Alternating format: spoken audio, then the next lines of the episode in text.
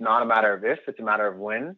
And if you're not starting to invest now and starting to figure out how you can build that into your organization to drive value, then you're behind the eight ball. The, the whole concept of machine learning is the speed to iterate, right? It's helping your teams make better decisions and make those decisions faster. So the people that adopt quickly and drive value, they're only going to iterate and drive improvements at an even faster pace than before. Welcome to EECO Ask Why, a podcast that dives into industrial manufacturing topics and spotlights the heroes that keep America running. I'm your host, Chris Granger, and on this podcast, we do not cover the latest features and benefits on products that come to market.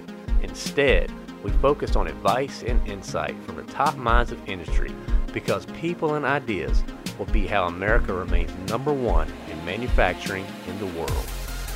Welcome Ask Why. Today we have an idea episode and we're going to be talking about tackling machine learning and artificial intelligence head on. And I'm excited about. This is going to be a fun topic.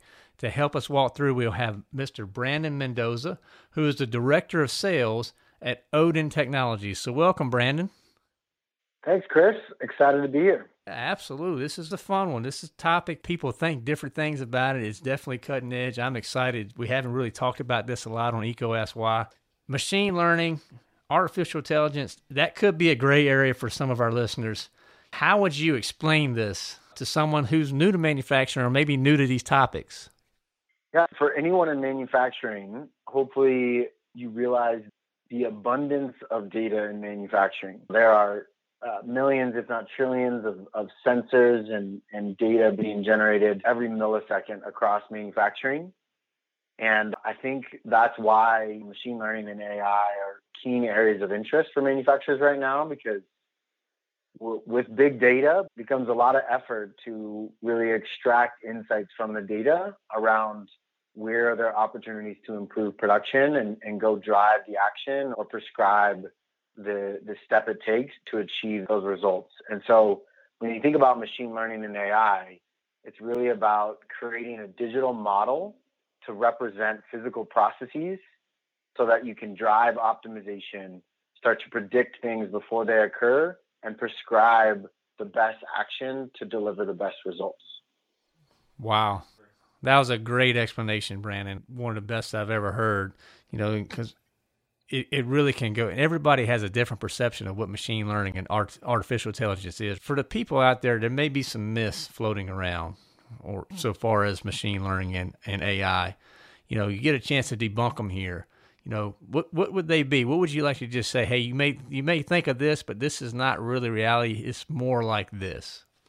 I think first off, it's there's definitely some myths around time to value, right? I think when think when people think about machine learning and AI, they often probably think this is a significant endeavor that's going to take me, you know, 6, 12, 24 months to produce a model that's going to be predictive and prescriptive and, and I need a massive amount of data. When in reality, depending on the use case and where you're starting, we've been able to generate predictive and prescriptive models as fast as 30 to 60 days there's some precursors to that around having the right data and the infrastructure to, to make that happen. But if the data is there, you can actually drive value pretty fast in, in several different use cases and really start reaping the benefits quickly. In addition, I think when people think about machine learning and AI, they think, wow, this is that sounds complex. I'm worried about my readiness. Do I have the data infrastructure in place? Do I have the data I need? Do I have the skilled resources? Do I have data scientists on my team? And and I think to think about this differently, yes, there are some foundational elements as far as smart systems, sensors, instrumentation. You need to have some basic infrastructure as far as centralized networks or historians, OPC servers, things to centralize the data. But when it comes to being able to then drive or extract action from the data, you don't necessarily need to have data scientists on hand or somebody who's very adept in, in statistical analysis the, the point of the solutions is to simplify that and to really focus on extracting the insight or the action from the data so that your teams are more focused on on using that insight to drive operational improvements versus becoming a data scientist. And so, you know, I think it can be a lot simpler than people think. And their readiness, they, they don't need to have that infrastructure consistent and established across the entire enterprise. You look at Nestle, for example, they have 450 factories. I'm, sure not every factory has the same infrastructure, the same nomenclature, all of that. And so there's ways to tackle it piecemeal and, and to scale, start small and, and scale. And, and lastly, the complexity of the machine learning that's being applied. Some of it's very basic analytics that can drive significant value. For example, what if the machine learning can just tell you where you're running best and where you're running worse? Like that sounds pretty simple, but when you think about the value behind that, there's quite a bit there, right? If you can start to understand hey, this machine is consistently running better, or this shift, or this product, and start to you know extract out why that is, and then replicate and, and drive that best practice throughout the organization. It's a way to take something that's pretty simple. Hey, just tell me where I'm performing best and worse. But that's a use case for machine learning. Wow. That was a great explanation, Brandon. A lot of myths you covered there. The 30 to 60 days to time to value really jumped out to me, Brandon. That was awesome. And I love the advice on don't overcomplicate it. It could really be a simple where where are we running good versus where are we running bad and focus on that. If you look at an industry like automotive, could you give us a comparison from an automotive manufacturer as an example on how they're approaching machine learning and artificial intelligence differently? Yeah, I think every industry has different use cases that they're focused on.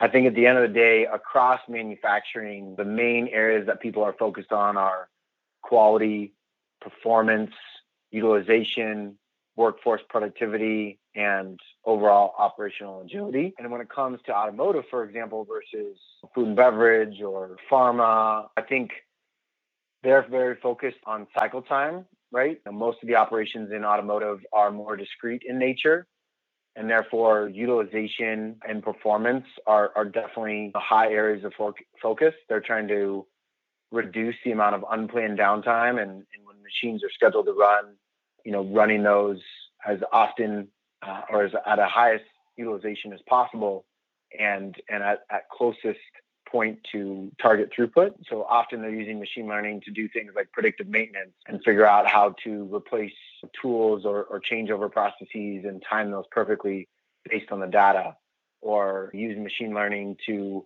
uh, understand, again, where they have the best or worst performance across throughput on different parts of their process. But also, even in automotive, quality is clearly a key component. So, how do they leverage maybe offline quality systems with their process data to create a more predictive quality model so they can allow their operations teams to be more proactive in how they're uh, running their facilities.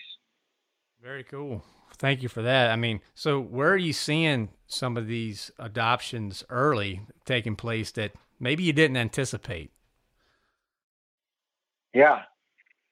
You know, I think COVID, for me at least, has surprised me in some ways as far as what industries have been positively or negatively impacted. To give you a couple of examples, the building materials industry, as well as like data infrastructure, so like wire and cable and things like that, have surprisingly gone up uh, significantly.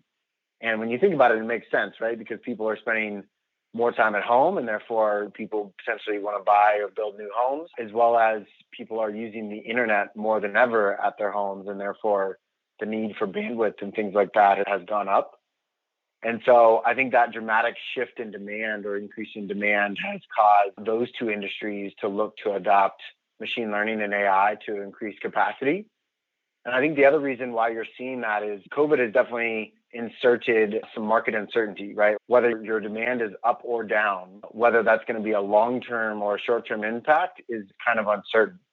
And therefore, for example, in the building materials, if your demand's up right now, but you're not you're worried that's not going to be there for six months, 12 months from now, are you going to go out and buy a bunch of new equipment to to increase your demand? Or are you going to look to adopt technologies that can allow you to take advantage of your current equipment but drive higher throughputs, better utilization, better quality? And, and that's a more sustainable action that we're seeing manufacturers take right now because of that market uncertainty. That was that was two great examples. You're right. It's through the roof with, with, the pandemic. The building materials, man. You tried to build anything lately? Oh my gracious! It's just everybody's doing projects. So, what about entry points? If you were to, to give some advice to that manufacturer out there right now, are there any good entry points for that you should start looking at from a machine learning or AI standpoint? Yeah. Yeah, I somewhat used a bad example earlier, and it's not necessarily a bad example, but I think when you think about machine learning, the top use case that I think most people think of is predictive maintenance. And I'll be honest, that is not the area that we traditionally recommend starting with customers. Because when you think about machine learning, it all comes down to data and building out an accurate model. Well, in order to build out an accurate model to predict certain behavior or prescribe or optimize, you need enough data to make the model accurate. And when you think about predictive maintenance, the number of, of failures that you have specific to a specific problem might be far and few between. And so your data set might be limited, right? It might take you six months before you have a hundred of the same failure. And therefore it slows the ability of the machine learning technology to build out a an accurate model that can, you know, predict that in advance. We've actually seen much better success and much faster success in performance and quality.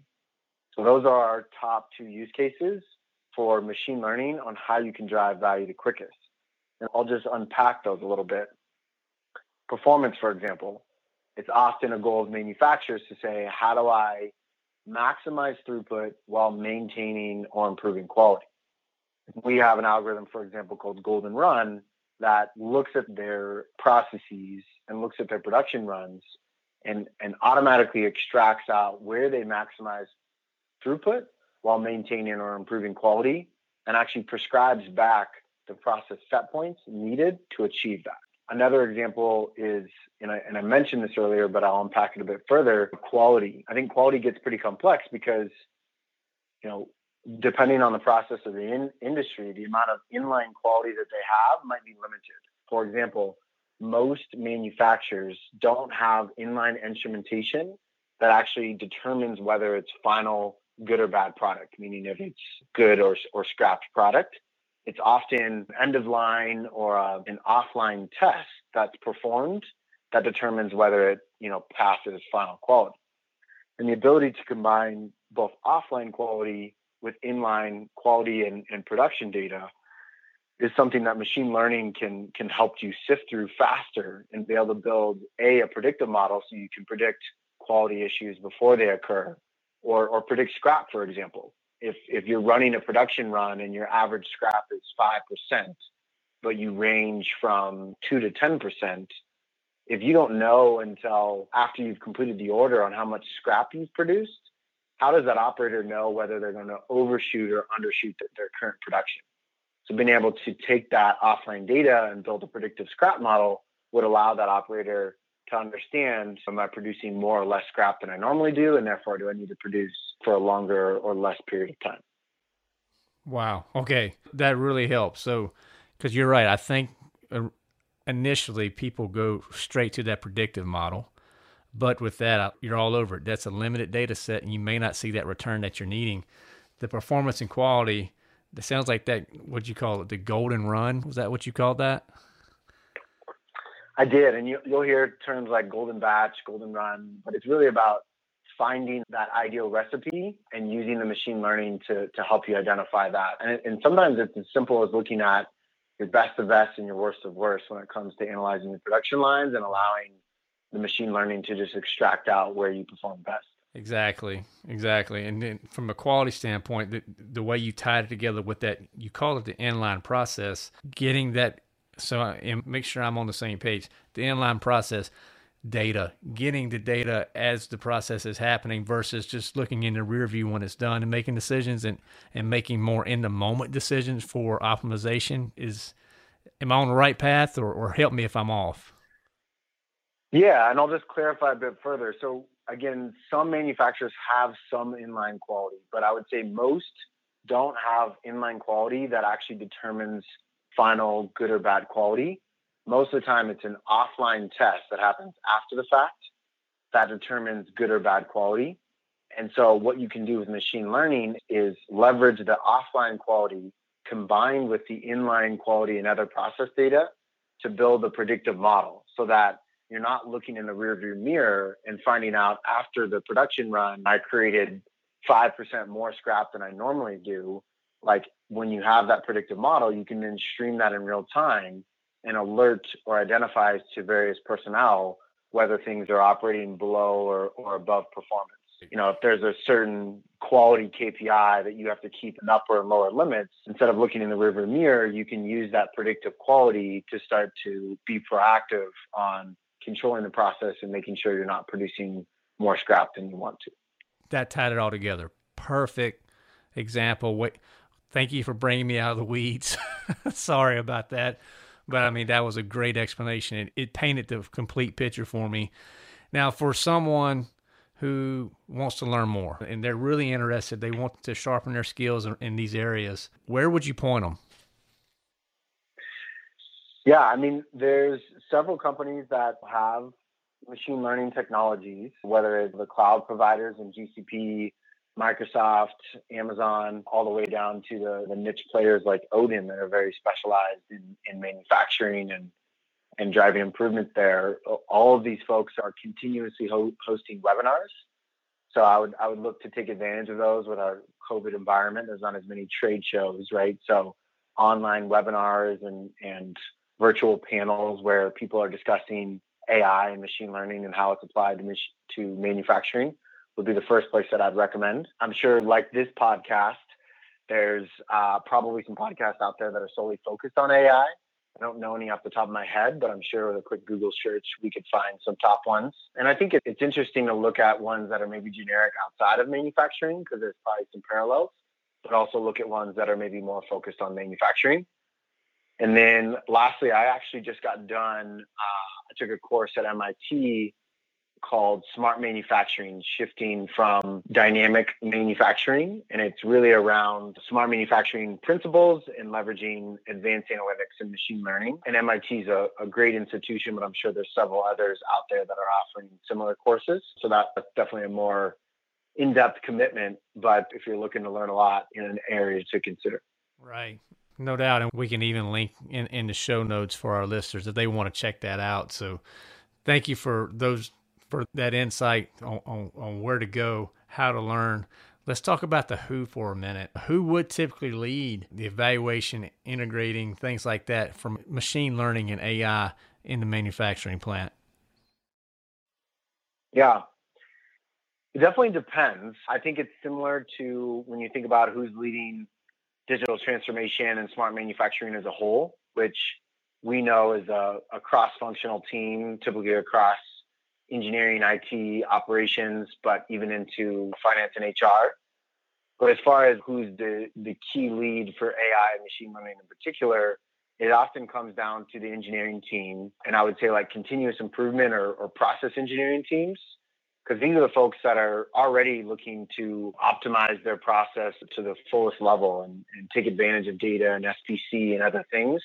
And so uh, these are people that are used to this to a certain extent and and can more quickly uh, understand and apply the technology. Some manufacturers have data science teams, but not everyone have that luxury. If you don't have data science teams, look to leverage solutions that are more turnkey, where they're doing the data science for you. Smart manufacturing as a service, for example. But yeah, those are the, typically the teams that we're seeing lead it. Uh, it often requires help from your IT teams, right? Data is a big part of this. So whether it's your data infrastructure or even I saw a customer recently that had a, a data governance team which I thought was pretty interesting, where they're starting to define standards around who owns data, who has access to data, what data do they need, what systems are connected, things like that. Um, so that would be another thing that I would encourage folks to think about is, you know, should you have a data governance team within your organization? I guess also you have to, for our listeners out there that may be in the moment, in the facilities working, got any headwinds that you'd like to point out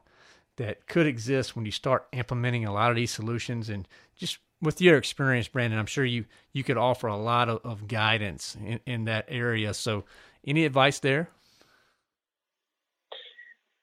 Yeah i think in general a trend i'm noticing within iot platforms is a lot of them are are a great platform but they're often a, a toolbox meaning hey this is a platform that you can then you know, build upon, and a lot of them are becoming drag and drop, zero code, low code um, environments. But the reality is they require significant development. And in my experience, you end up, you know, paying two to five x the, the SaaS cost, for example, to to start generating ROI and delivering value. And sometimes it takes, you know, six to twelve months before you're delivering that value, and you end up with something that's much more custom and, and, difficult to scale. I would look to leverage systems that are more turnkey, meaning out of the box, the system is providing insights. It has built in data taxonomies, built in visualizations, built in analytics and machine learning, so that your teams are more focused on using the insights from the tool versus building out that custom experience. And that way, your time to value can be greatly reduced, where in 60 to 90 days, you'll have a clear idea of of whether it makes sense to continue to invest. I think in general, it also requires cross-functional teams from an execution standpoint, as we talked about on the last one. Uh, but then lastly, I would say focus on driving adoption. And whenever you're trying to implement a new technology, nobody likes change. And so it's important to, again, get buy-in on the why behind the project and make it very clear to folks how it's going to change their role and how it's going to improve it. If they see the technology as a burden to their job, they're probably not going to welcome it. But if they see it as something that, you know, is integral to making them more productive in their role, then, you know, I'm guessing they would embrace it with open arms. Yeah, we got to win those advocates, right? Mm-hmm. Absolutely. This is this has been a fun conversation, Brandon. A lot of insights you brought for sure. And we call it EECO Ask Why. We wrap up with the why every time. So why is embracing machine learning and artificial intelligence important for any industry out there to consider through their evolution? Yeah. I like analogies. I'm going to answer this one with an analogy. When you think about autonomous vehicles, I don't think there's anybody out there that's saying is autonomous vehicles, are they going to happen? I think everyone's convinced they are going to happen. And it's not a matter of if, but a matter of when. And therefore, if you look at automotive companies, they've been investing in autonomous technology for several years now, and they're continuing to do so, even though you can't have an autonomous vehicle operating on the road today. So, same thing for manufacturing. Machine learning, it's not a matter of if, it's a matter of when. And if you're not starting to invest now and starting to figure out how you can build that into your organization to drive value, then you're behind the eight ball. I think McKinsey just released a report the other day that the early adopters will be reaping ROI at 122%, those that are lagging. Because again, the, the whole concept of machine learning is the speed to iterate, right? It's helping your teams make better decisions and make those decisions faster the people that adopt quickly and drive value, they're only going to iterate and drive improvements at an even faster pace than before. Right. Well, Brandon, this has been a wonderful episode. Thank you so much for taking the time with us on EECO Ask A lot of insight, a lot of good nuggets for our listeners that may be new to machine learning or artificial intelligence. So thank you for taking the time with us today. Appreciate it, Chris. Thanks for having me on. Thank you for listening to EECO Ask Why. This show is supported ad-free by Electrical Equipment Company. EECO is redefining the expectations of an electrical distributor by placing people and ideas before products. Please subscribe and share with your colleagues and friends. Also leave comments, feedback, and any new topics that you would like to hear. To learn more or to share your insights, visit eecoaskswhy.com. That's E-E-C-O A-S-K-S W-H-Y dot com.